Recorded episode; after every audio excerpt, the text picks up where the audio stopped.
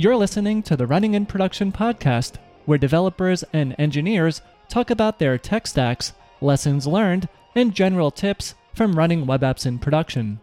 Here's Nick and today's guest. Welcome to Running in Production. Today, I'm with Umar Hansa, who is using Express and Node to build a custom video course platform. Umar, welcome to the show. Hey, thanks for having me. Yeah, no problem. Happy to have you on. So, do you want to kick things off by introducing yourself and letting people know a little bit more about your site? Yeah. Um. So very quickly, I'm yeah I'm Umar Hansa, and my website is moderndevtools.com, which is is basically a course platform. That's that's pretty much what we're going to be talking about today. It's a course platform in Node.js. Okay. So, is it safe to say then you are probably the only developer on this project? Yeah, exactly. I'm the only developer. Um, there was one point, I think, a few years back. The courses I made it in 2017, but um, yeah, a few years back, someone wanted to contribute. They are they're a designer, and um, they said, yeah, you know, you, you help me out, I'll help you out. Is that kind of deal? And when they asked for access to the Git repo, I realized, oh my gosh, I have a hell of a lot of secrets in here, as in you know tokens and whatnot. So I I literally deleted the um, the Git folder, the dot .git folder, and I had to start from scratch from that sense, so that the Git history was clean of secrets. Um, but apart from that one person, yeah, everything is is all me. Oh wow, yeah, it was a good uh, a good catch there to prevent that from happening because it's like, whoops, they just got my Stripe keys. exactly. So you mentioned 2017. So did you develop this course platform then before you shipped your first course? Yeah, um, I got a bit lucky with this because I, I did a pre-sale. And when you do a kind of pre-sale people they're, they're kind of understanding towards you especially if you already have an audience which i did. And they're understanding that you're still kind of developing the course itself um, which includes the content. And i was in that um, that situation exactly where it wasn't really ready. Um, you could purchase the course but there was a lot of stuff that was half baked and not there. But people are really understanding and supportive of that. So yeah at, at that time um, during the pre-sale, it, it wasn't all done. But then, uh, as soon as the, the course announcement, so to speak, came into fruition, um, that's when it was all ready to go. Nice. So, how long do you think you spent uh, just building the platform? Get, okay, so getting to the point of um, pre-sale, yeah. So the point where I could say, hey, like, if you're happy to, and if you want to support me, you can currently buy this. And getting to that point was maybe two two months of work, I would say, um, on and off. Um, I wasn't on it full time, and I yeah I think for a side project, effectively that's not not too bad. Um, and then getting to the point where sort of forgetting about the content and the videos that I was making, um, just the, the sort of more essentially the code that had to power this course platform, getting to the point of 100% completion, that would have been an extra like month, I would say. So three months in total, roughly. Okay, and that's just like you say, side project. Maybe you know, hour or two every night, maybe a little bit more on the weekend, stuff like that? Yeah, exactly. I think for me, it was pretty much full time um, on the weekends. I didn't have too many extra responsibilities, so I was fortunate in that sense. And exactly as you say, it was like one or two hours in the evening. Yeah, it's funny with this stuff. Like, I don't like to get too deep into the business side, but when you're working full time in programming, it's like to go home and then hack away on your own stuff afterwards. You have to really want to do it. Otherwise, it's like so easy to get burnt out. Mm, exactly. And different people are affected in different ways at different stages of their life. Um, I know for me, it was definitely a case of the younger I was, the more willing I was able, the more willing I was to do stuff like that. Um, now that I have a, a little bit more maturity, I'm like, yeah, maybe that's not the best work life balance to adopt. Right. Now, you mentioned, though, getting this thing off the ground pretty fast. I mean, you know, two months just on part time work. Uh, do you want to go into like what led to the ability to develop this so quickly? Was with the certain libraries and know that just really helped you out? Like, what was your motivation for using Express 2 in the end? Well, I'll, I'll tackle the Express question because I think that's kind of interesting and I can answer it pretty quickly because the answer is, is really simple to me. It was pretty much what am I interested in? What am I currently interested in? And there's part of me that says, you know, if I have my um my enterprise hat on and I'm at a company, I say it's nothing to do with what you're interested in. It's what is the right tool for the job. But in the case where I'm an independent developer and I want to do something that literally I'm just curious about and maybe even want to teach about in the future, which can lead to um, future revenue, well, then there's my answer. It was Express. Um, there's other frameworks and tools which I think are great, like Ruby on Rails, which I used in university, and I, I think I would have got started much quicker. But it just wasn't an interest at the time, and I didn't think I was going to make course content around Ruby on Rails, so that's why I didn't do that. So for better or for worse, that's why I chose Express. Yeah, and re- remind me the second part of your question. Well, it was just like uh, your ability to put this together so quickly. Like, were there any key libraries in Node or Express that just really helped you out? Because getting all that together in that amount of time is uh, very impressive. Thanks. Um, I think there's a few elements to that. Uh, one was um, I was pretty like efficient. I, I previously mentioned I didn't have so many respons- extra responsibilities happening in my life, so I was able to focus on that pretty solidly in the evenings and weekends. So t- time really helped me out. Um, but a bigger element which contributed, uh, it's a bit weird to to admit this, but the the pre-sale state was completely half baked. I mean, there were so many features missing. If I'm not mistaken, I don't even think you could reset your password. So you could purchase a course, you make an account, but you couldn't actually, yeah, simple things like that, like resetting password. Um, other user registration abilities were just flat out missing. And this is why I put some emphasis on having a following where your users and people who care about you and your you know they care about you for the sake of you it's having that is really helpful because they're able to support that state of things so it's really nice that you say it's impressive but the truth be told like a little dark secret of mine is that it was not in a good state at all which i don't think is a bad thing it's just yeah it, it wasn't ready yet um, at most, you could purchase the course. Um, you could go through that checkout flow, but again, like error handling was non-existent. Um, reset password was not working. Um, up changing your password was not working. Um, and effectively, not focusing on all of that stuff at the start meant that I was able to to get it out a lot quicker. Yeah, no, I think that's really cool that you know you just shipped it out there totally, you know, pretty much incomplete, but had still had the confidence to do that. Like I know for me, it's it's very easy to get stuck in like perfectionism mode where you just spend forever working on it, never shipping it. exactly, and um, you just reminded me of another thing. So is it? Um, I think Screen, S C R E E N. Screen is the name of the Unix command line tool where you can run this kind of detached process, if I'm not mistaken. But um, the reason I mention that is because normally when you make a Node.js application in production, you have some sort of um, process monitoring tool that you know it makes sure that it ensures that it's like restarted if it crashes. I literally went to my server, I typed in node index.js in the terminal, and I used screen to detach it, and I left, and that was it. Um, so it was yeah, it was incredibly. I'm trying to think of a better term for half baked, but yeah, it was it was incomplete. Um, I didn't claim it to be complete at any stage, but doing all these things and really like accelerating my rate of progress just so you can make a checkout, nothing else. Um, I think that did help me get it out in those two months. Right. So now fast forward a little bit afterwards where it's a little bit more fleshed out. Do you want to maybe get into some features of your platform for folks who have not taken your course? Like, you know, the scope of this could be anything, right? It's like, is there a video player? Is there like a way to post questions and answers? Is there, you know, things like uh, video captions? Can you search for them? Like, you know, just basically break down the platform if you can. Yeah, sure. The course platform is really minimal in that sense. In terms of the the little feature suggestions that you were just saying, um, it is is nothing like that at the moment. Um, those are things that I want to do for my next course, but in its current state, it's not there.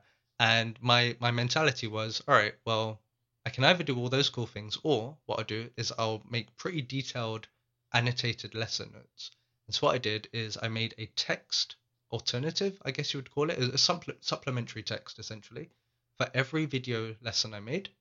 Um, and the idea is I want people to be able to read that text and be able to digest exactly the same material that they would get from watching a video lesson. And I think I, I achieved that um, in a decent way. And that was my, I mentioned that because that was my justification for saying, right, well, while I've got that there, I'm going to say that this is a big part of the course platform. It is effectively textual based lesson notes. So nothing fancy, but by focusing energy into that, it, me- it meant I didn't do things like video captioning or you know being able to mark lessons as complete and things like that. Um, that being said, that is this is exactly what I'm looking into right now, and being able to mark a lesson as complete. um, categorizing lessons, so you can filter it down by sort of beginner, intermediate, and advanced. Um, you know, maybe even saving the lesson state. Those are things that I'm currently building and investigating. Nice. Yeah, no, having that text option is very handy for, especially if you've taken the course once and you kind of just want to, you know, use the text as a reference to skim it later. That's like a whole nother potential use case, I guess. Yeah, exactly. Um, you might be on, you know, on public transport. You don't have headphones on you, so maybe it's useful just to be able to read the, the lesson notes. Yeah. So going back to building this application, were there some node libraries that really helped you out? Yeah. Um, so there's a bunch of things I'm using. There's, you know, my package.json file, which is in in Node projects. It's how you specify your dependencies. My package.json file is pretty hefty. Um, fortunately, I've not used too many small dependencies, which I which I sort of take some issues with. Um, story for another day. But generally speaking, I still am. You know, I'm really using a lot from the community. So off the top of my head, I'm using one for exchange rate calculations. Um, I'm in London, the UK, and I want to set my price in pounds. Um, because of various political climates and whatnot, the exchange rate might may rapidly change. So I want to constantly, I want to say, this is how much I expect to get. Um, it's it's around seventy pounds right now, um, and I want to do that conversion every few hours because who who knows, maybe it's going to change rapidly for me. Generally, uh, customers, people around the world, they, they associate and identify with dollars. So um, to actually get back to the question about what node projects am I using, one would be an open exchange rates dependency, which basically calculates that exchange rate for you using their API. Um, another one would, yeah, it's it's um, I guess it basically comes down to if I'm in the UK, I want to make sure I'm, I know what I'm getting, as opposed to setting it in dollars and who knows, maybe the exchange rate goes against against me one day, and yeah, that won't be a good day then. so in my case, like technically, if I reloaded your page right now, and maybe like three days from now, I might see a different price or now. Yeah, most likely you will. Yeah, you'll see different prices, which I guess in itself is a bit weird. Like some people may hear that and think, "Oh, hold on, that's a bit, bit unusual." Um, there's definitely part of me that thinks I could just, I could take that risk. Essentially, that, that's what it comes down to. It's a risk.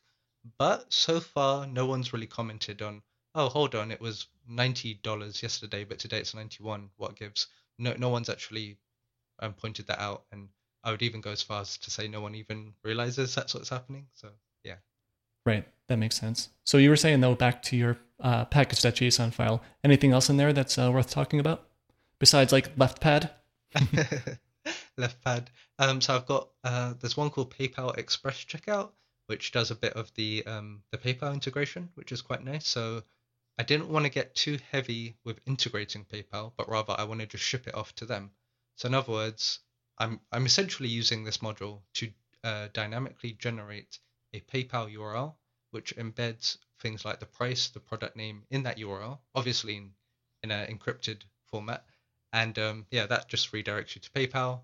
Um, they then, uh, I think it's they hit me back a particular URL, and then this module allows me to decode everything in in that um, redirected URL so I can extract information and make sure that the user paid the right price. Ah, very cool. So, like from your app's checkout point of view, you don't have like uh, whatever you know, like 2,000, 2,000 lines of JavaScript just messing around with uh, PayPal's API. Then this is all just purely offloaded to them in that way. Is exactly, which is one of the the best parts, in my opinion, of using that module. Um, but it's interesting you say that because on the other side of it, I am using Stripe because I mean PayPal's all all good and whatnot, but some people, for whatever reason, they may not. You, you know, pay, PayPal can be a bit controversial in some ways, so maybe someone doesn't want to use them and they'd prefer to use credit card. So I do support Stripe, and there's another dependency. Um, but what's interesting, it's interesting you say all those lines of code because, um, if I'm not mistaken, let me see if I can. Yeah, no, I do remember. Now, PayPal do have this nice friendly option where you can embed this nice tidy little, um, I guess you would call it a JavaScript checkout thing, where you enter a credit card, uh, security code, and expiry, and it's all nicely contained. It's nice, but I know that, including myself, not all users are comfortable with the format that they were offering it in, which is essentially if you visualize one input box and you kind of tab between different parts of the input box which represent the different parts of your credit card number.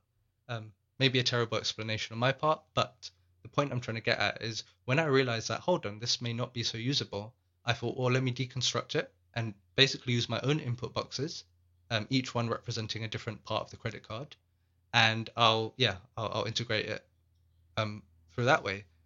What's interesting is my integration then went from a few lines of code to over 100 easily, just because of that very small usability change. So, in effect, to get back to what you were saying earlier, I, I kind of do have many hundreds of lines of JavaScript code just to handle the Stripe side of. Right, and that's just what the front end code. Then using what what is their term for that? Uh, like elements or something like that, like to build your own form. Yeah, that that's the one. It's exactly that. It's elements, and um, yeah, I normally when I think about stuff like this, I'm like, do you know what? This isn't worth it. I'm just going to do it their way. But because usability came into into mind, um, not accessibility but usability, that's where I was like, hold on, no, I, I think that this could have an effect on conversion rate and such. So that's why I changed it. Right. Have you ever looked into using something like, oh, well, I guess this is brand new, but like Stripe's hosted checkout thing? Like they have something now where you go to a checkout page hosted on Stripe's domain, and then it takes care of like collecting, you know, the person's name and the credit card number and all that stuff. Yes. And a big part. So to be honest, I think eventually, maybe this year, maybe next year, I think I'm slowly going to be like, hold on, should I really be maintaining all this JavaScript code, all this validation code, all this error handling, all these end-to-end tests? By the way, I have a lot of end-to-end tests. Um, should I really be maintaining all that? Where I could delete it all and just redirect to them, like I'm doing with PayPal. And part of me thinks that yes, I probably should and probably will do that. But for now, there is a kind of nice, a nicety about hosting it all on my page. Um, maybe that's a, I, I feel like that's a sort of a very naive view of things, and it's a sort of thing that a product manager might say or a marketing person. Oh, it looks better when it's on our website. Um, but truth be told, that is how I felt at least at one point, and I've kept it like that for now. But I think you're right. Um, navigating to the Stripe checkout page is probably something on my roadmap. Right. Well, I'm not saying that's necessarily better because I think just recently, like maybe a couple of weeks ago, they only just added support for discount codes. So like prior to that, you couldn't even use uh, any type of coupon codes in their checkout. Oh no. Oh, I wonder if you could like dynamically change the price of the the product then. Perhaps, yeah. I've, I've never looked into it in super detail, but I just remember them announcing that, hey, by the way, we can do discount codes now, and like that seemed cool. So maybe it's something, yeah, to put off in the back burner. Maybe look at it one day. So going back to your site here, is this all just one uh, monolithic application, or do you have it broken up into a couple of different microservices? Yeah, for me, it's all one one massive.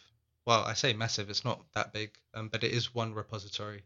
Um, there's absolutely no concept of microservices in this. Um, I have used microservices a lot at some of the places I've been, and I can see some of the benefits definitely. But for me, you know, I'm just a single.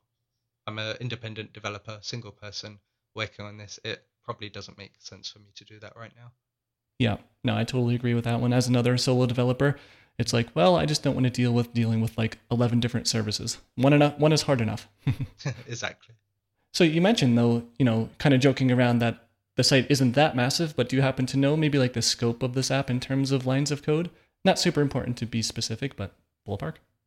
Yeah, so last time I checked it was around 4,000, so maybe not too much. And what's um what I found even more interesting is it's only 2000 for the actual application code.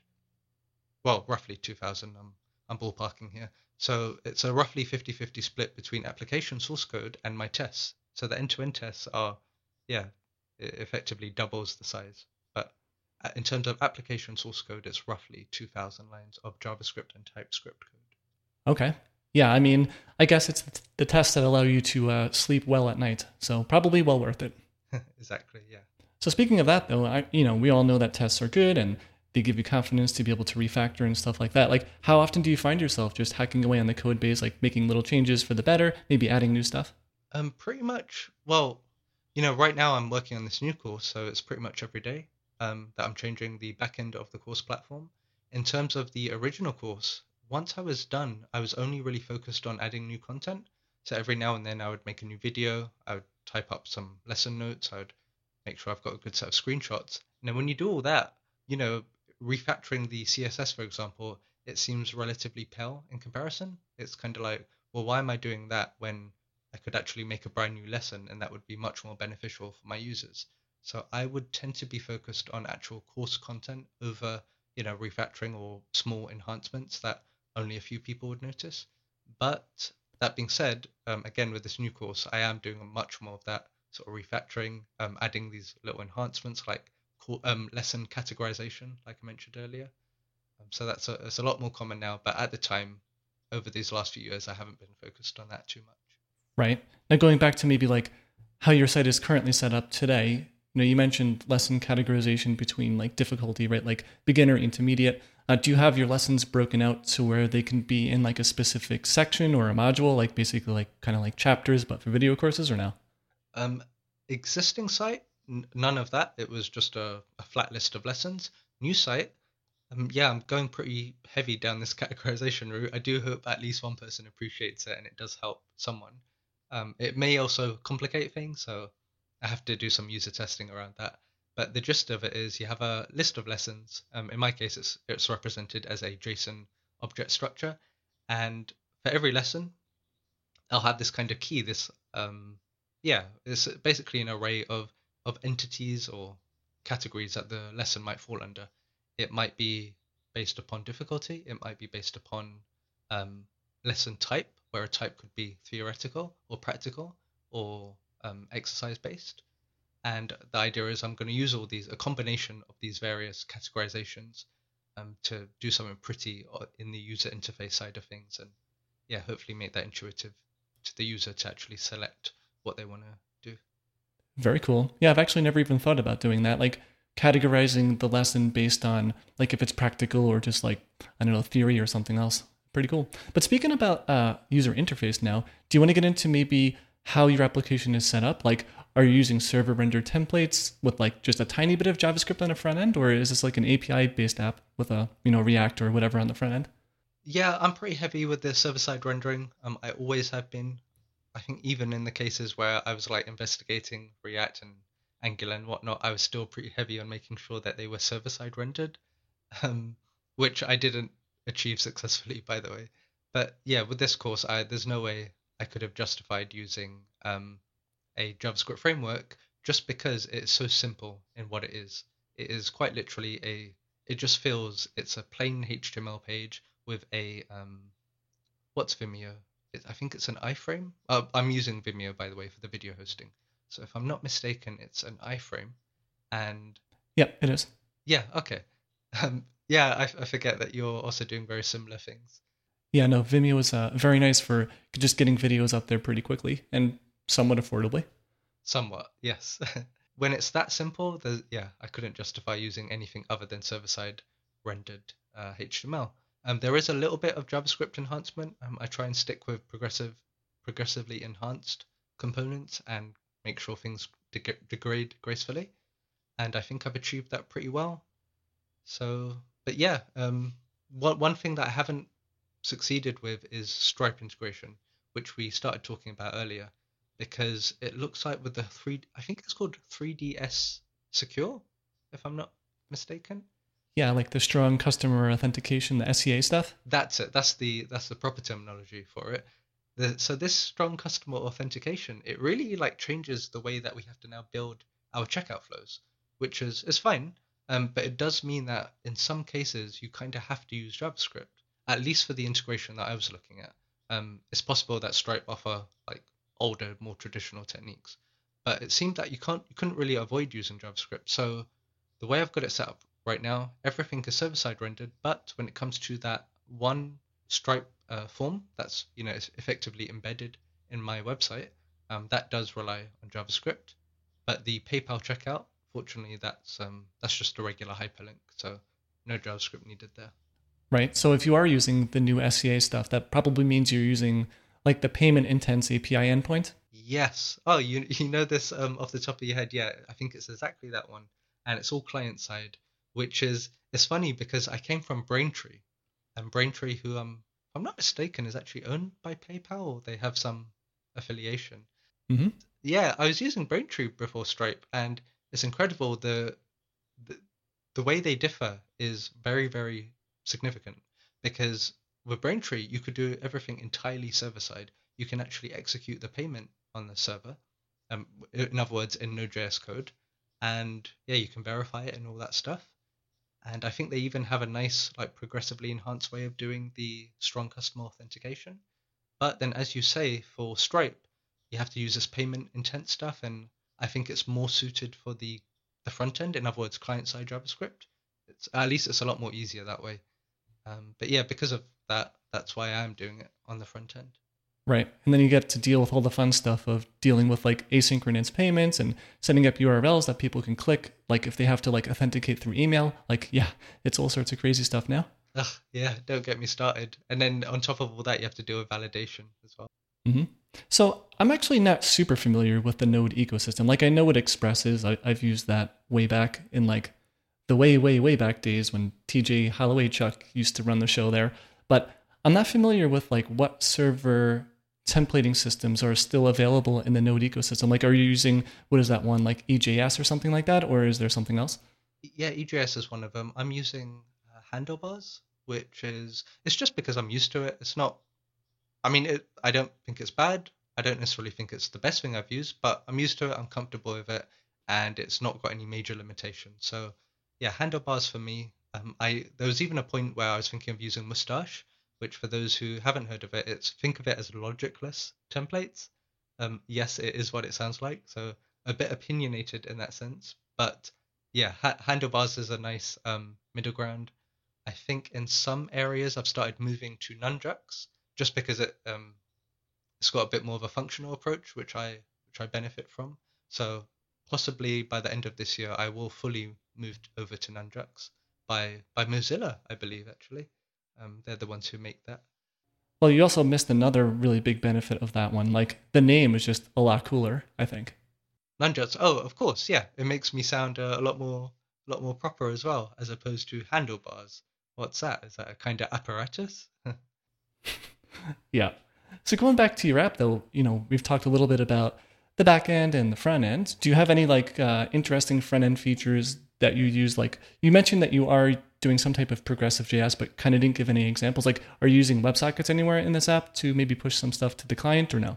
In this case, again, for something as simple as a, a course platform, I don't think I, I don't even think I have a use case for WebSockets. Like, even if I wanted to, I'm not sure where I would, um, unless it was for a demo. Maybe that's the one case I would, if I had like an interactive demo. Um, my course is all about DevTools. DevTools does WebSocket debugging, so maybe I could have a, a page that uses it. But um, no, there's there's actually none of that fancy fancy stuff going on right now. Nice. Yeah, I like it. Just keep it simple because it works and you know, you can still sprinkle in a little bit of client side JS to make things nice. And by the way, can you just rattle off maybe one or two examples of what you are doing progressive JS for? Yes. Um if anyone listening maybe maybe they'll they'll see it soon on one of my new courses, but I've got these I guess you would describe them as radial progress bars. Um yeah, yeah, I think that's the term. So it's like this um like the pills or whatever? Yeah, pills. Um it's if if you've ever run Lighthouse on one, one of your websites, it's the you know that little animation, that circular animation that comes up to tell you what score you've got.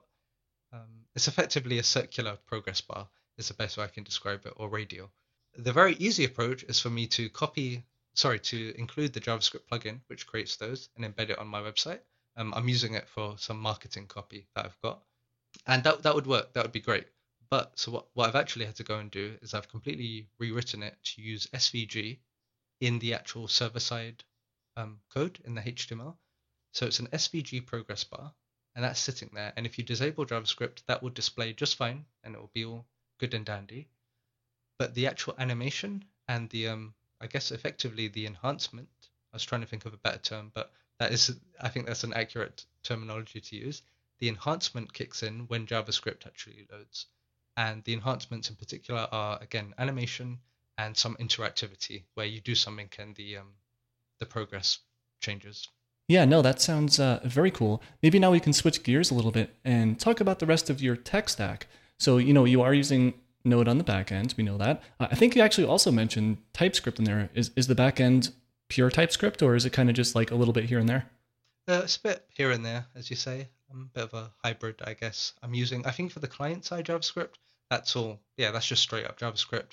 for some of the payment stuff, I was just like, hold on, uh, you know, if I'm taking people's money, I don't want to mess around with that. Um, so I, you know, it's very well tested. It's very well, um, it's strongly typed. It's very modular. It's all, yeah. I want to remove any possibility of me introducing a bug when I'm dealing with money. And one really nice thing about the Stripe, um, the Stripe Node module is they've got these. It's really cool. Um, I don't know how to describe it because I've never seen it before. But when you instant, instantiate it, um, in other words, you call it with the new keyword, I think, uh, you can pass a string, which and that string is the API version that you want to use of their um, of their package, and you do this obviously, uh, you, you know, in a TypeScript code.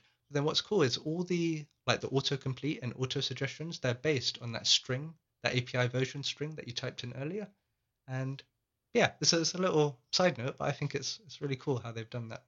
Wow, that actually sounds uh, very amazing. yeah, exactly. I am now jealous. Thanks. now, speaking of uh, front end code a little bit more, I guess before we go into your tech stack, we didn't get a chance to talk about like what you use to manage your static files and assets. Do you use something like Webpack or Gulp or Grunt or another one perhaps? Yeah, for me, it's a pretty massive, um, embarrassingly massive Gulp file.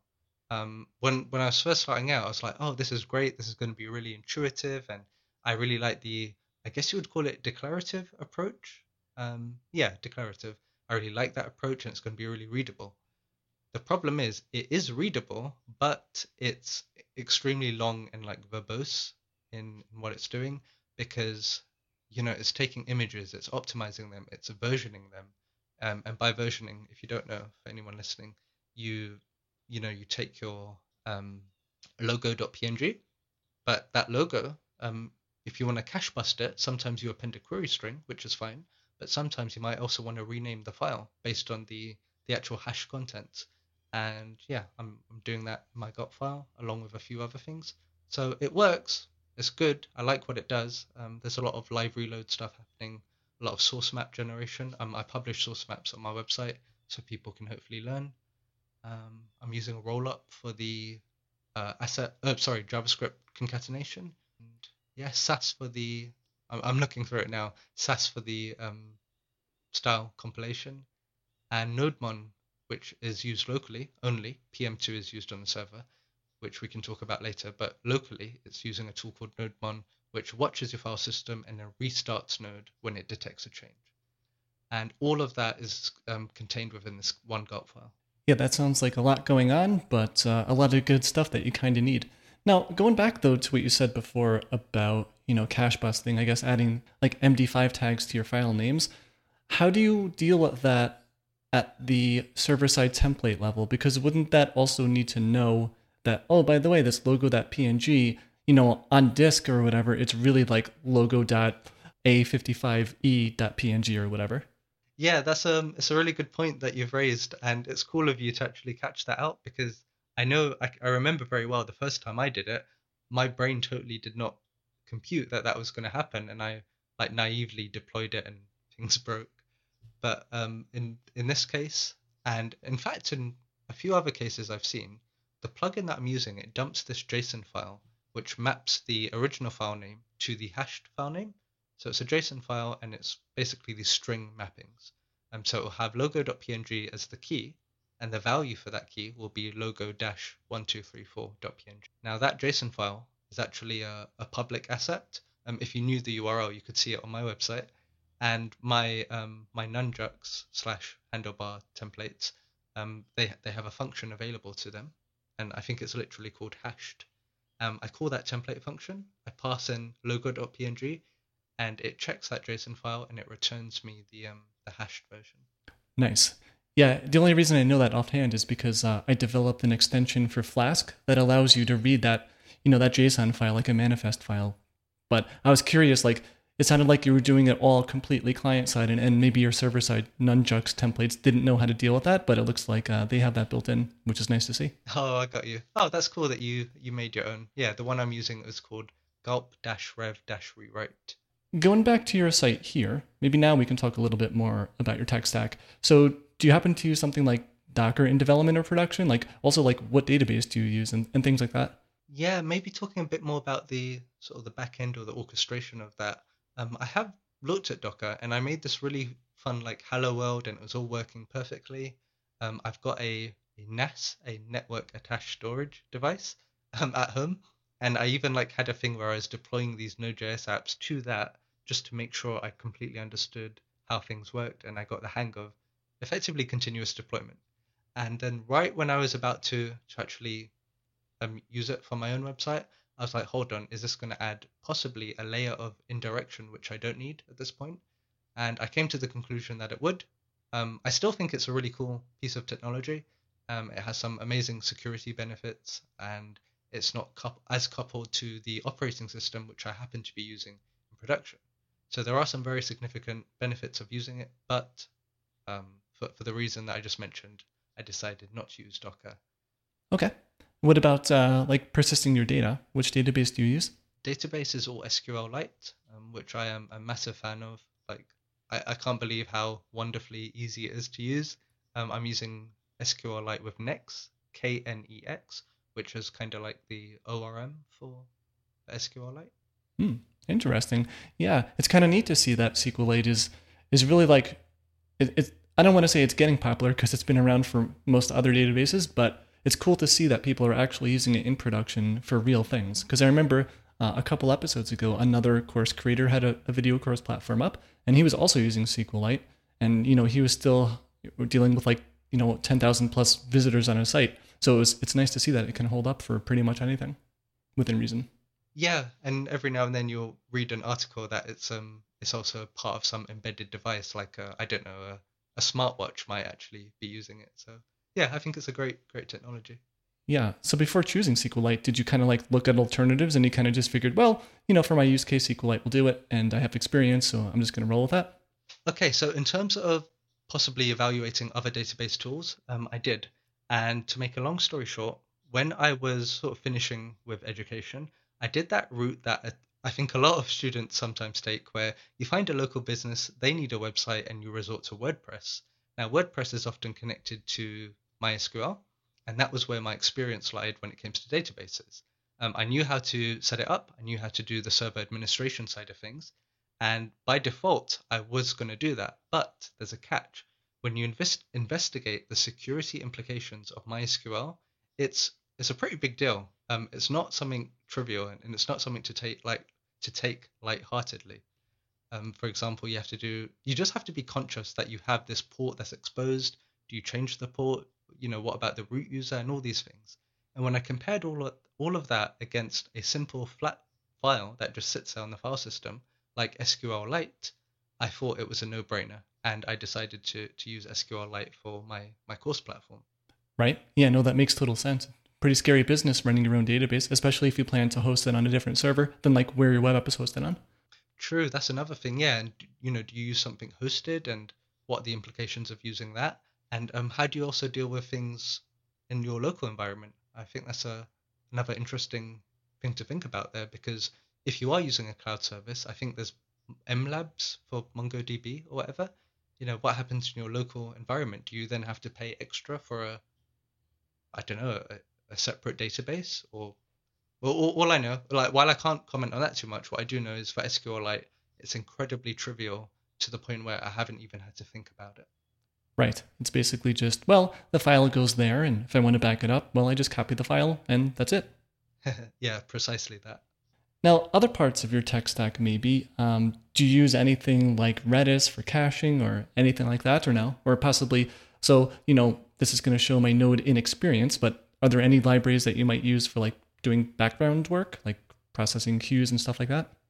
No. So purely from okay, remember that mentality we were talking about earlier where I just wanted to get something out there? Mm-hmm. Well, I tried to follow on that mentality, and there are definitely things that could be put into queues and whatnot, but purely for the sake of speed, I haven't. And when I say speed, I mean uh, personal speed, not not speed of the application. Now, but it's interesting you bring it up because what I'm slowly starting to realize is that actually having a job queue would actually be a very powerful thing. Um, to give a practical example, when um, if a company, let's say, they can purchase a team license to my course, okay, great. Now, the person the person who purchases that course, they will sometimes give me a list of email addresses to, for me to manually add. So I go to my admin dashboard and I add all those email addresses, and not necessarily in batch, but more as if in parallel, each one of those email addresses will be emailed out a um, a course registration link, essentially, just a a thing to for them to set their passwords with. What I realized is if my course goes down at any point, those emails are just lost forever.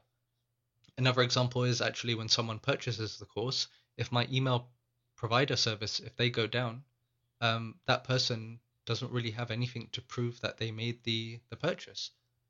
Now, this goes back to the concept of a queue because if I can put that into a queue, I have that confidence that my course platform can go down, but when it restarts, it will check the queue, and if there's some jobs pending, it can do them on uh, on server restart essentially.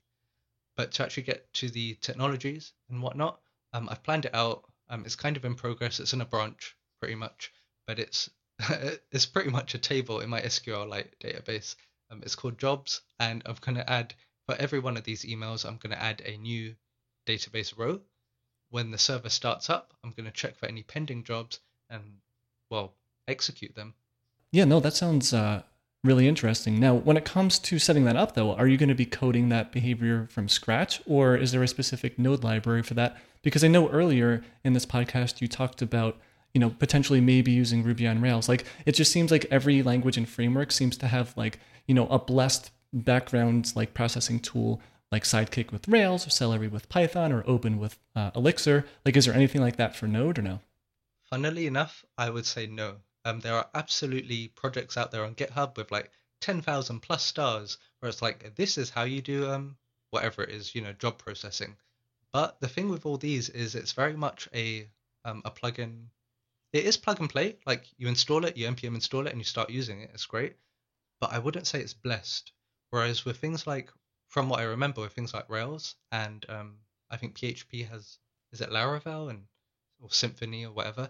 I think they do have blessed approaches. Where in, in the Node.js ecosystem, I wouldn't describe any of these as blessed. I would describe them as popular, and absolutely they work, but definitely not blessed. And they do all have their own little set of constraints that unfortunately, you have to learn learn the hard way, and um, this is often some of the controversy that um, the Node.js ecosystem generates. Right. Perhaps I should have been a little more clear with my wording. Like, I, I guess they're blessed in the sense that the community thinks or uses these in practice, but not necessarily exclusively. Like, it's not like the framework provider said, "Oh, only use this one," but they just tend to be like, you know, more popular than the other alternatives, I guess. I got you. Um, then in that case, I would say, I think you mentioned this earlier. I would say Redis is kind of the blessed approach. So you have you have Redis, the the key value store, but then on top of that, you've got a lot of fairly popular node modules that basically give you that um, interaction layer with Redis, and they'll kind of handle all of that job queue processing for you. Uh, the the name slips me right now, but there are quite a few of them out there. Okay. Now, earlier you mentioned that you know you do send a decent amount of emails out, especially when it comes to like team licensing. Uh, which transactional email service do you use for that? I'm currently using Postmark app. Um, I was using Spark Post previously, but then they changed their. I'm pretty sure I was using their free plan actually. I don't think I ever paid Spark Post any money, which is funny considering the amount of value they gave to me. But yeah, um, they changed their free plan, and I was like, well, if I am going to pay for a service, let me make sure it's it's the right service. Um, and I went to Postmark, Postmark app, and it's it's absolutely fantastic from a from every perspective, from customer support to the dashboard to the deliverability rates. Um, I think it's really great. But uh, I have actually had a, a funny little issue very recently, which kind of touches upon why this job queue stuff is so important. Um, very recently, I was actually doing a chat with someone on Zoom, and while we were chatting, I was like, "All right, I'm going to do that. I'm going to set you up with this course." Um, I don't normally do these chats. I, it was a coincidence that they were purchasing a course and we had a little arrangement, shall we say. Now, while we were chatting on Zoom, I was like, okay, great, you should get the email right now. It turns out behind the scenes, Postmark were just completely failing um, left, right, and center. Um, it was actually on their status page. So it was a little embarrassing because that was a potential customer. Well, it was it was a customer, and um, it's funny how sometimes these services they have great marketing, they have great, um, I guess, a r- great reputation, but yeah, uh, downtime is still very much a thing when it comes to email providers. Yep, it's also a really good point too to bring up. I think just that, like, I don't know about you, but for me, when I've dealt with third-party platforms where they're providing an actual service, like let's say your course platform, if you if something critical doesn't work about the platform and your customers are emailing you and asking like why this thing doesn't work, it, I don't know. It always feels like super lame to me just to to place the blame on someone else to be like, oh well, Postmark is is not working, or oh PayPal is down, so what can I do about it? Like, do you find yourself struggling on how to deal with customers when those things arise. Like I feel like it's like you should probably take responsibility for the downtime. Let people know that hey, you know, by the way, like Postmark's API is down. There's not much I can do. But I, I definitely have used products in the past. I'm not going to name them here where they were very dismissive of like, well, our platform's amazing and these people are down, like that type of stuff. Yeah, I think you're spot on with that. I think having the attitude of, you know, you're responsible, like we're responsible, the sellers, um, for for the services that we choose to use. I think having that sort of attitude and not trying to shift blame is great. Um, I also think there's an element where, in the interest of transparency, um, you can sometimes reveal who it is um, who failed. But yeah, d- definitely having that attitude, like you know what, I chose to use that service. Um, I I did the research. I I considered that they were worth it. Um, and now that they failed, well, I'm gonna take responsibility. I think that's a, a really good attitude to have, and I think it goes a long way with um with, with showing honesty and integrity to your customers.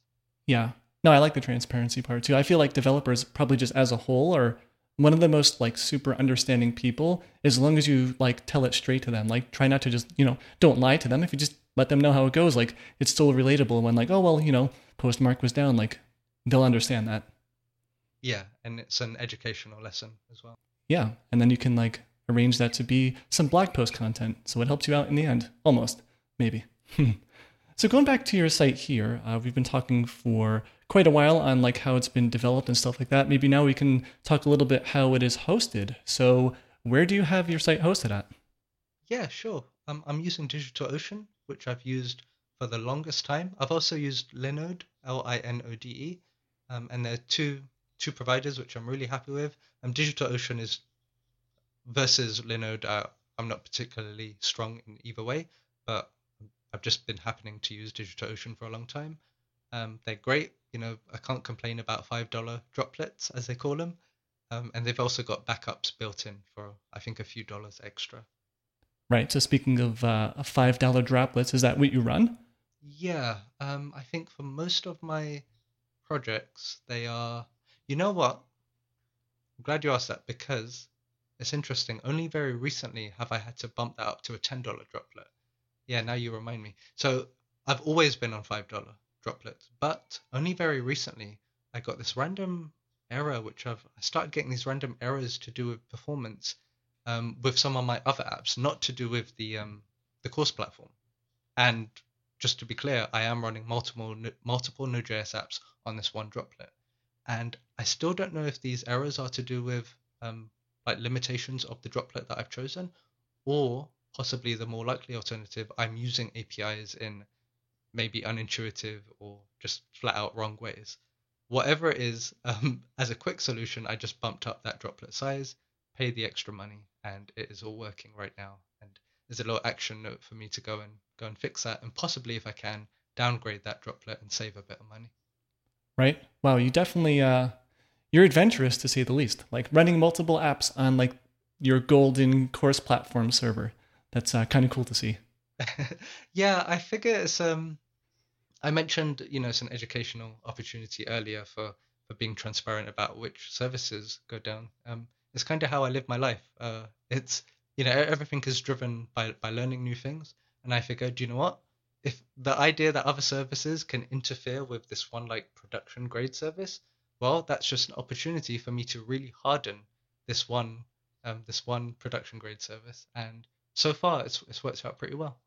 Nice. Yeah, I'm happy to hear that it's working out because I'm a big fan of DigitalOcean as well. And like you say, versus like uh, Linode, right? It's like good versus good, right? I think they're both definitely great services. But yeah, personally, I'm a, uh, I do use Dio.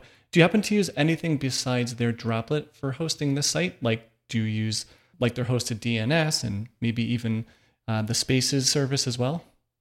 No, um, I don't fully like maybe it's because my my platform isn't complicated enough. I don't fully know the use cases why someone would use that. I'd be curious, like why would someone use Spaces? Oh, Spaces is like the uh, S3 alternative, but hosted on DigitalOcean. It's, it's mainly for just static files, right? If you want to have them uh, hosted from a CDN, basically, because Spaces gives you a free CDN. Oh, true. Okay, or maybe, for example, like user-generated files, or like if they're uploading profile pictures, you might want to store it there. Yeah, that is one spot, and then maybe even like your asset bundles as well, like your CSS and JavaScript. True. I should definitely look into that. But no, so far, um, it's just sitting there on the file system along with the the code base, and um, it's yeah, I've got some web servers which are actually serving those up. Okay. Now, as for the server, uh, do you want to let us know what distro you picked? Yes. Okay. This is where I expose my um, my lack of server administration knowledge. But if by distro you're referring to like the Linux distribution, that would be yeah. Like, is it Debian, Ubuntu, CentOS, something else? True, yeah, that would be uh, Ubuntu, and I think it's LTS. So whatever the most recent LTS is, um, yeah, I just stuck with that. And then if if one day they release an upgraded one, I'll I'll definitely move to that. Right. So when you say the most recent LTS, is that most recent as of when you put this server up two or so years ago, or did you recently like upgrade the server? Oh, sorry. Uh, yeah, that's a good point actually, because if, so this is a very weird approach to do it in, but whenever I see like a hacker news article saying, "Oh, like new Ubuntu has been released," I'm like, "Oh, now's the time to upgrade," and that's that's my prompt, that's my trigger, um, t- to bump up that LTS version. Um, so to answer the question, I have upgraded it since since I actually released the course platform. I don't remember when the last time was. I should actually check. I am indeed using the latest LTS though. Right? Yeah, I think 20.04 came out in April of 2020. I'm pretty sure. Okay, in which case, no, I wouldn't be on that version. It would probably have been the previous version. Right, probably 1804 because that's been around for a while, but still totally under like the maintenance, you know, release. It's, it's not considered like obsolete yet. Yeah, and they've always got their fun, quirky, quirky code names for it, don't they? Yep. So on the server, then you mentioned you are running PM2. I know that's some type of like process management tool, I guess, for Node specifically, but is that all you manage your process with? Like, do you use systemd as well or no? Uh, no. Um, so it's pretty much PM2, and I don't know too much about systemd, but if I'm well, if I'm understanding correctly, PM2 kind of it's designed to work out of the box with minimal um, configuration. So you, once you've installed it and you've pointed it to a an actual index.js file, um, it the idea is it's meant to be good to go, including uh, on server restart. So I'm not too familiar with systemd, but if it's to do with startup scripts, I'm pretty sure that PM2 actually configures that for you out of the box. So when your server does restart, it will start itself up. Okay. Yeah, no, systemd is one of those things where uh, we can talk about it for an hour. It is much more than just process management, but yeah, that is one thing it does. Like that's its, I guess, primary focus. But PM2 though, is that like specific to Node apps, or can it be used for any programming language?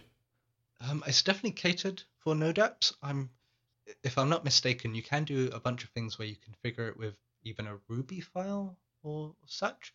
Um, essentially, it's executing a, a file. Um, at, at its very core. So I haven't used it with other technologies, but it's definitely catered for Node apps. Okay, because I remember I spoke to someone. I, I his name uh, escapes me, but it was from an episode like 30 episodes ago where he had a very like super high traffic node site and he was using PM2. And when we started to talk about like downtimes and deploying and stuff like that, he said he was able to get away with just having, you know, kind of like you, where he just had one server running and PM2 allowed him to deploy new versions of his code without downtime, and it was very little effort to get that to work. Is that what you have set up as well, or is it something different? Oh, so that's um that's something I'm quite pleased with. I guess I'm quite proud about how I've got it got it set up. Um, not to give myself too much credit, I'm kind of patting myself on the back there, but I like it because it's very minimal downtime. So the idea is I git push, and that goes to my staging environment for a series of like post receive hooks and whatnot. So there I've got my staging environment. It's sitting there. It's, it's only for me. Um, it's protected by something called Cloudflare Seats, I think it's called. Um, but anyway, that's my staging environment. To actually go to production is one rsync command, And not having much like Unix experience or server administration experience, I was quite surprised at how simple and easy it was because that one rsync command also does all the copying of the node modules folder, which is the, the heavy dependencies folder.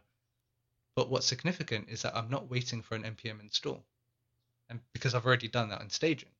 Now, because all rsync is doing is copying files across to a production environment, it's actually pretty much instant. It's like what a second, um, and so the downtime is essentially that. It's one second, which I think is great.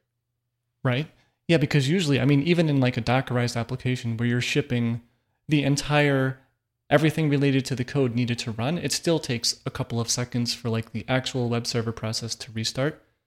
So do you do you encounter like additional downtime when PM restarts the node server itself or no? Oh, now that you say that, to be fair, maybe there is like half, I don't know, half a second to a second. It's not much, um, and this is one very big difference I've noticed when it comes to very vanilla Node.js applications over something like Ruby on Rails. Um, I'll never forget Ruby on Rails. I think I had it connected to something called Passenger, um, which was their PM2. and I just remember that taking like over 10 seconds. But now you've got this really simple, like, again, index.js file, which does is not very complicated in what it does, and it uses a lot of built-in node modules for the web server, like um, the actual HTTP module, and it does, again, very simple stuff um, you kind of feel the difference because again, it's it's yeah maybe one second, half a second to one second in startup time, I would say, and maybe an extra second for the rsync to copy across. Right. Like I guess this falls back to like your just philosophy of just getting things out there and going. Like I would imagine for you, and totally correct me if I'm wrong, having that two or three seconds of downtime per deploy probably doesn't really affect you that much in your day to day, even if you decide to deploy your code base like once a day, right? No, exactly that. Um, I am I'm definitely not a Netflix here.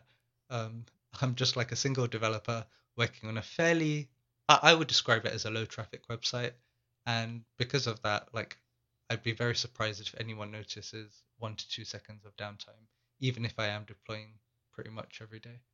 Yeah, because it is one of those things where it's like, well, you know, if someone goes and loads the course page because they already bought it and it doesn't work, you know, if you're deploying, maybe this reload and the site's back to working. But like the only time I can see, at least coming from like a course perspective or a course uh, platform perspective, is like if someone is just at the checkout point and they just click the checkout button and now it like times out or something like that, like you may lose a sale there. But it's like the odds of that happening are very, very low, even if you are at a pretty good amount of traffic, I would say. Yeah, I think you've nailed it there. That is probably one of the biggest risks that people like us have to be concerned about. Um, I remember when I was at Ministry of Justice, which is like a department in the, the UK, a government department, they were very big on. Is it called? Is it blue green deployment? Is that the right term? Yeah. So where you're basically keeping two servers alive and then you just switch between them. Yes, exactly. That's it. Um, and they did that through, think it was Kubernetes, and they were like they were very big on it. But I just thought it was it was entertaining to me. I was as a front end dev there. It was entertaining to me how much effort went into that. It was like a truly big engineering feat um, for them to develop that, and uh, understandably so. But yeah, um, fortunately or unfortunately, depending on what perspective you're looking at, I am not at their level of traffic, and so I don't need to be concerned about that just yet. right. Now, uh, you kind of joked around before saying like, you know, you don't have a ton of experience setting up servers, but when it came to setting up this server itself, did you just like hand roll everything? Like, did you SSH in and then just like copy paste commands from a tutorial, or do you happen to to use some type of like configuration management tools like Ansible or whatever? Yeah, that's a good point. Um, because you're bringing back some some memories now from when I first set this up, and to be honest, it's all exactly the same. I haven't changed anything. So you seem to have some familiarity with DigitalOcean, and you might be familiar with their documentation. Yep. Yeah. So for anyone who's not, um, go and check it out because some of their tutorials and docs are just incredible. They're very well written. Um, I guess they, I guess they're essentially paying com- the community to write some of these, which is why they've got such a large set. But their documentation spelled out everything I needed to do. Like I had absolutely no questions. I didn't need to go in Stack Overflow. It was copy and paste the whole way through, um, and it just worked. But um, all that being said, I I think I set this up once, and then for whatever reason, I was like, hold on, maybe it's a good practice to to tear all that down and make sure I can set this all up again. Um, th- this was years back now. Um, you know, p- purely from a best practice perspective, because who knows, maybe one day the server really does go down or it gets hacked and I have to start from scratch. I want to make sure the process works. Then I realized rather than me sitting there and copying and pasting these commands, isn't there some sort of tool or technology I could use um, that helps accelerate this? And as you say, I think you mentioned Ansible, there are these technologies out there. Um, some of those felt a bit over my head, so I resorted to, resorted to something called Server Pilot. And right now, I I think they they seem to be catered for PHP, if I remember correctly. But at the time, it worked perfectly. So the idea is you copy and paste the command that they give you.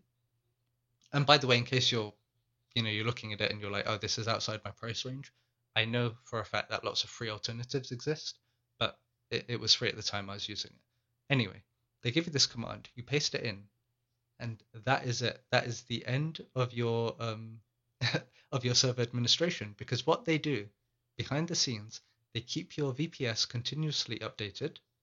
They deal with all the security updates. They install Apache and Nginx, um, and they do some virtual host configuration to make it easy for you to set up like more servers. They give you a web-based dashboard where you can actually, um, I, I, don't know if server is the right te- terminology, but yeah, I would say server. Um, but you can make this entity of a website on their dashboard, and they will they will actually apply these configuration files in Nginx for you on your server, and it is it's one of the most coolest like services, um, software as a service that I've used in a in a while, to be honest. Um, and it's all worked perfectly. I've never had a problem with it. Yeah, I have not heard about them before, but definitely sounds pretty interesting. And, and you did mention Nginx there as well. Do you actually have Nginx running in front of your node server on your server now? Yes, um, exactly that. So at the time, I was like, hold on, all of that sounds like another layer of indirection. Why do I not just have my Node.js server sitting there and that can serve the files directly? But then you actually do some reading, you find out that for performance reasons, this is possibly not recommended. And I'm sure there are other reasons as well. So yeah, getting that um, Nginx sort of as a front end for the Node server that seemed pretty important, and that's another reason I used that service that I mentioned. So in that service, then, do you configure Nginx just basically through a web UI, but you can do things like setting cache headers for you know those uh, cache busted assets and like setting up Let's Encrypt for SSL and whatever? No, that's one thing they don't do. They don't give you a web-based editor for the conf file, so you still actually have to go to your you have to SSH into your box, and I think you go to the usual location where the Nginx conf- configuration files are. And then I've got some, possibly a combination of configuration files are copied from Stack Overflow or htaccess or something that actually deals with all the cache busting stuff. Right. Yeah, it's kind of neat. Like Nginx is sort of kind of uh, not easy to configure the first time, but like once you get your config ironed out, it's like, well, if you ever want to deploy another site later, then usually you can just copy paste that over to the next site. At most, you're just editing, you know, things like the server name directive, like, you know, the domain for the site. And that's kind of sort of it, maybe. Oh, absolutely. Yeah. Uh, until this day, I've not had to change it from the first time I, I edited it. And also, that being said, the, the service that I mentioned, they actually give you these kind of boilerplates that you can start out from. So you're not you're not completely in the dark. Right. Now, I could have sworn maybe five or 10 minutes ago, you did mention that you are using what what did you call it? Like Cloudflare seats or something like that. So do you actually have Cloudflare set up in front of all of this then, acting as a CDN and SSL certs? Yeah, pretty much that. Yeah, Cloudflare is in front of all of this. Um, they're claiming to save lots of bandwidth every month, which is great um, because it means I don't have to go over my quotas. And yeah, um, that that just kind of sits there. Again, it's one of those services I feel where you set it up once and you don't have to touch it again. Um, so it's pretty good in that sense. Right. Now, I guess going back to what you said before about like when would you ever want to use DigitalOcean spaces, like I guess you wouldn't necessarily need to use it as a CDN then if you already have Cloudflare. But I mean, you could still use spaces, I guess, to store those user uploads and stuff like that if you didn't want to put them onto your file system. Oh, true. Okay. I think how you worded it, that really helped me understand it. So you said it's like an S3 alternative. Yeah. In fact, I think it's S3 compatible, like at the API level. Oh, interesting. Okay. Yep. So going back though to your deploy process, you mentioned that you just uh, basically push directly to your server, right? And then you have like a post receive hook from git and that just like you know you have a bare repo in there basically, and the post receive hook uh, kicks off when you push code to it. Do you also push your code to GitHub or somewhere else? Because you did also mention way at the start of this talk about having a second developer, and you you know you kind of had to like restart the world with Git because you had some secrets in there.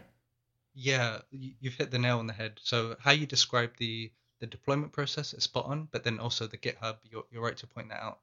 What I've been doing recently for my for the new course that I'm building is I'm gonna start using um, GitHub Actions as the I don't know what we say instead of middleman, middle person, if you like, the middle layer. Um, I'm gonna start using GitHub Actions as the CI basically. So instead of on my local machine, instead of typing in git push, you know, website uh, main, um, which then goes directly to my VPS, my DigitalOcean droplet, I'm instead going to git push origin main, and then that goes to GitHub. And then GitHub will execute the um, you know the pipeline through GitHub Actions. And finally, the very last step is I'm hoping to build all my assets there and then do an rsync from GitHub Actions to my server. But I have found some interesting quirks with that, and I'm not too sure if that's going to work perfectly, but that is my intention right? I guess some of those quirks would be just maybe dealing with secret management. I guess it's not so much a quirk, but it's one more thing to think about. True, it's one more thing to think about. I think that's totally manageable. So the quirk that I'm currently contemplating and trying to find out more about to see if anyone else has run into this is in Node land, Node.js land, um, and I'm sure other other services and, and technologies have the same problem. Using Sass as an example, yeah, Sass, the, the style sheet uh, preprocessor, I believe it uses something called native bindings. So when it gets installed, when you do npm install, um, it actually uses your kind of operating system to determine how to compile it.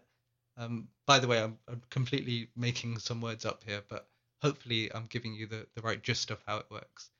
The issue is if I install all of that and um, I do that on GitHub Actions, which is running one particular environment, and then I rsync all of that across to my VPS, which is running a different environment. I don't know if that native binary that gets compiled on GitHub Actions will then work on on my VPS, and that's the thing that I want to investigate. Aha, that is a very good uh, quirk to bring up. Now, I'm not going to say with definitive answers on this one, but if you're using the same, like if you're using Ubuntu 1804 on your GitHub Actions server, and you're using Ubuntu 1804 on your actual like server deploy, then I'm pretty sure, like 99% sure, you'll have no problem with that. But if you use a completely different operating system, potentially even a different version, then you may run into some trouble. True, that's a good point. Maybe out of coincidence that the versions do match up and it will just work. But I think out of principle um, and out of like intuitiveness, I do kind of want this to be more foolproof, so to speak. Um, and so maybe even using something like Docker that we were talking about earlier, maybe that could help. Or maybe just yeah, I'm not sure. Maybe using some sort of orchestration management tool would help assist me. Right. Now, going back to secret management, uh, what do you do now that you don't just have your secrets littered inside of your code base? yeah, I'm really glad that other person um, offered to help out because they were the trigger that I needed to remove that anti pattern. Um, secret management right now is pretty much dotenv, which is a node module. Um, it's very popular in the Node.js ecosystem where it uses environment variables for um for the secrets, and yeah, I, honestly, I it's one again and yet another one of those things where when you first set it up and you get it working, you kind of don't have to touch it again. Um, the only overhead is maybe having to paste in the um every time you add a new environment variable, I actually have to go to my server and paste it in a, a secret location. But apart from that, it just works, and yeah, that's how I manage my secrets. Nice. Yeah, you can never go wrong using uh, environment variables. So maybe now we can move on to talking about how you plan for disasters or unexpected events. Uh, you did mention that you do have DigitalOcean configured to do one of, you know, like an automated backup. But do you do anything else in between there as well? Like maybe manually backing up your SQLite database every, I don't know, six hours or every day or whatever? No, unfortunately, it's something I've never really, you know, out of all the things that you have to do when um, dealing with a course that you're you're self-hosting. Um, it's just one of those things that got put on the um, on the backlog, and I never really looked at. Again, um, it would be interesting to hear if you've you've done anything, but from my perspective, I don't think it's something I've even begun to think about. Just because I know that there are some solutions out there. It's about knowing where do I place the file? You know, do I send it to S3? Do I have to follow some important backup policies? Um, yeah, I don't know. I just think there's so many questions, and I haven't even begun to think about it, to be honest. Right. Yeah, it's one of those things where you can just do a SQL dump, or I guess in your case with SQLite, you would just copy the entire database to, you know, S3 or DigitalOcean Spaces, or if you're still sticking with DO, they have the um, the block storage as well. So that kind of just gives you like uh, an external drive basically that you can connect to your droplet. Where if your droplet goes away, that stuff on that drive still exists. Oh, maybe that's exactly what I what I'll look at then. Yeah, that sounds good. Yeah, or you can even go completely like I'm not going to say maniac mode because it's totally valid, but you can just take your database and SCP basically copy it from your server onto your dev box and then maybe back it up to an external drive that you have connected to your computer or, you know, Dropbox or wherever you want. True. that will be um you know, I do like approaches like that in the sense that you can do it quickly and it's a little overhead. Um so maybe I can actually get started with that, but then as a future proof solution, I can look into that digital ocean approach that you mentioned. Right. So it sounds like though with this course platform, at least as of today, there probably isn't any user generated files like avatars and stuff like that, right? Uh, no, no user generated. Okay, so you don't have to worry about backing stuff like that up. Now, on the DigitalOcean side, did you configure any of those like alerting things based around like the health of your server? Like you can get emailed if the CPU load goes above, you know, 80% for five minutes or, you know, things like that. Like you can actually configure metrics like that. Another one of those things that's on the backlog, I think in terms of you know staying up to date with the, the state of your application all i've really done is used updown.io um, a third party service to monitor well the uptime um, and i've configured it to look for a certain word in my page to make sure that things are actually being rendered because it's not good enough just to know it's a 200 um, response code. But apart from that i haven't looked at any of the um, DigitalOcean alerting mechanisms but i'm glad you reminded me because i should definitely do that Right. Yeah, that's always like an easy win there. I think it's like right there in their dashboard. It's five minutes of configuration, maybe even less, and done. Now, thinking about uh, errors though, and you know, unexpected events, maybe something goes wrong with the application. How do you get notified if, uh, like, your app starts to throw a 500 for just a specific endpoint that might not be caught by that? Uh, what was that service you said? If up, down, whatever it was, uh, the uptime checker. Uh, up, down, IO do you have anything in place like at the node level? Or like do you get emailed if something throws a 500 or do you just like ssh into your server and look at logs occasionally? Yeah it's the latter. Um, unfortunately i've never been very disciplined about things when it comes to yeah log management. Um, i've always been yeah let me just ssh into the box and just dump out the logs and well browse them um, which is a very inefficient way of doing it but it's worked for me at best I think one one good thing I do is I have these like session IDs, so I can actually trace the steps that a user has taken throughout the site. Um, so that's one good thing I guess that I'm doing. But I think you're right to ask about sort of services because I, I really want to move to that. I think it makes life a lot more easier. Um, and one service I've been considering is Sentry. Um, they, they seem to have a def- decent integration, so I'll definitely consider that for both the Node.js code and the client side JavaScript code and that can hopefully alert me to errors as soon as they happen, as opposed to me just randomly saying, "Oh, you know, I've got some free time. Let me SSH into my box and browse for for errors," because that's a pull mechanism, whereas what I'm really looking for is a push mechanism. exactly. Yeah. No, it's funny. It's like, well, you know what? Saturday morning, 7:32 a.m. I'm just gonna SSH into my server and check to see if maybe there's an error. yeah, that, we, we all say that to ourselves at some point, don't we? right. Now, I guess though, in your case, um, if something really were to go wrong, like the course player stopped working, like that page, like your users would probably email you pretty fast, right? Precisely that. Yeah, that that's um. I didn't want to say it because it, it kind of felt like I'm cheating or it's the easy way out, but it's exactly true. Um, and it's what I said at the start. If you do kind of have that following, it especially really helps because people they support you and they care about you know your success. Uh, your success is also their success as cheesy as that sounds. So, um, in addition to the fact that they've paid good money for something and they, they deserve to have that be functional, um, sometimes people also just care about seeing you succeed. And yeah, they'll tell you if something's slow, if something's inefficient, if you can add this little extra feature, or more importantly, if the video player goes down. Right. Yeah, no, that's uh, very well said. And on that note, like, what would you say some of your best tips and lessons learned are from building this platform? Uh, don't be afraid to build things from scratch because it's been one of the most enjoyable learning opportunities I've experienced. Um, only recently, I was hearing about, I think it was Gumroad or one of these services where you can sell your product online and they just do everything for you. They're changing their PayPal integration, and that may affect some people negatively. You know, I, I don't want to comment if that's uh, good or bad, but one thing I do know is I'm in total control of that behavior because I built it from scratch with a fairly vanilla approach. And because of that, it gives me, you know, a great deal of confidence. It's more work, don't get me wrong, but it's taught me a lot and it gives me that confidence that I can adapt and you know shift the course platform in any way I so choose at any point in time. And so that's definitely one one big lesson. Don't, don't be afraid to build things from scratch and use it as a good learn, learning opportunity. Yeah, that is definitely uh, great advice because I'm I'm with you on that front. Like I would much rather write I don't know whatever a couple of hundred lines of code rather than use some like third party integration, especially if it's like an API integration. Like it needs to be really critical to my business to even consider using it. Like sure, like Stripe's API, 100% needed, but probably not going to offload like user authentication to another service. Yeah. Cool. So, Umar, thanks a lot for coming on the Running in Production podcast. It was really great having you on. Thanks so much for having me. Yeah, no problem. So, before we wrap this up, do you want to share any links to your site, Twitter, YouTube, GitHub profile, anything like that? Um, you can find me pretty much everywhere with my username UMAAR. Um, even my name is spelt with one A.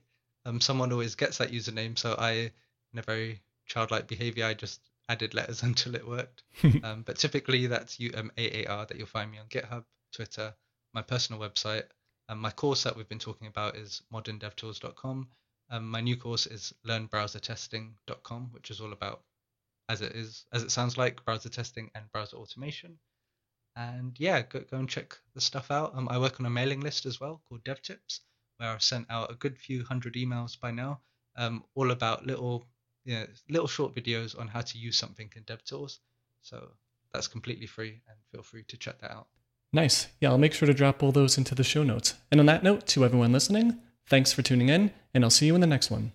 You've been listening to the Running in Production podcast. You can find a full archive of the show at runninginproduction.com. Also, don't forget to subscribe using your favorite podcast player or leave a review if you like the show.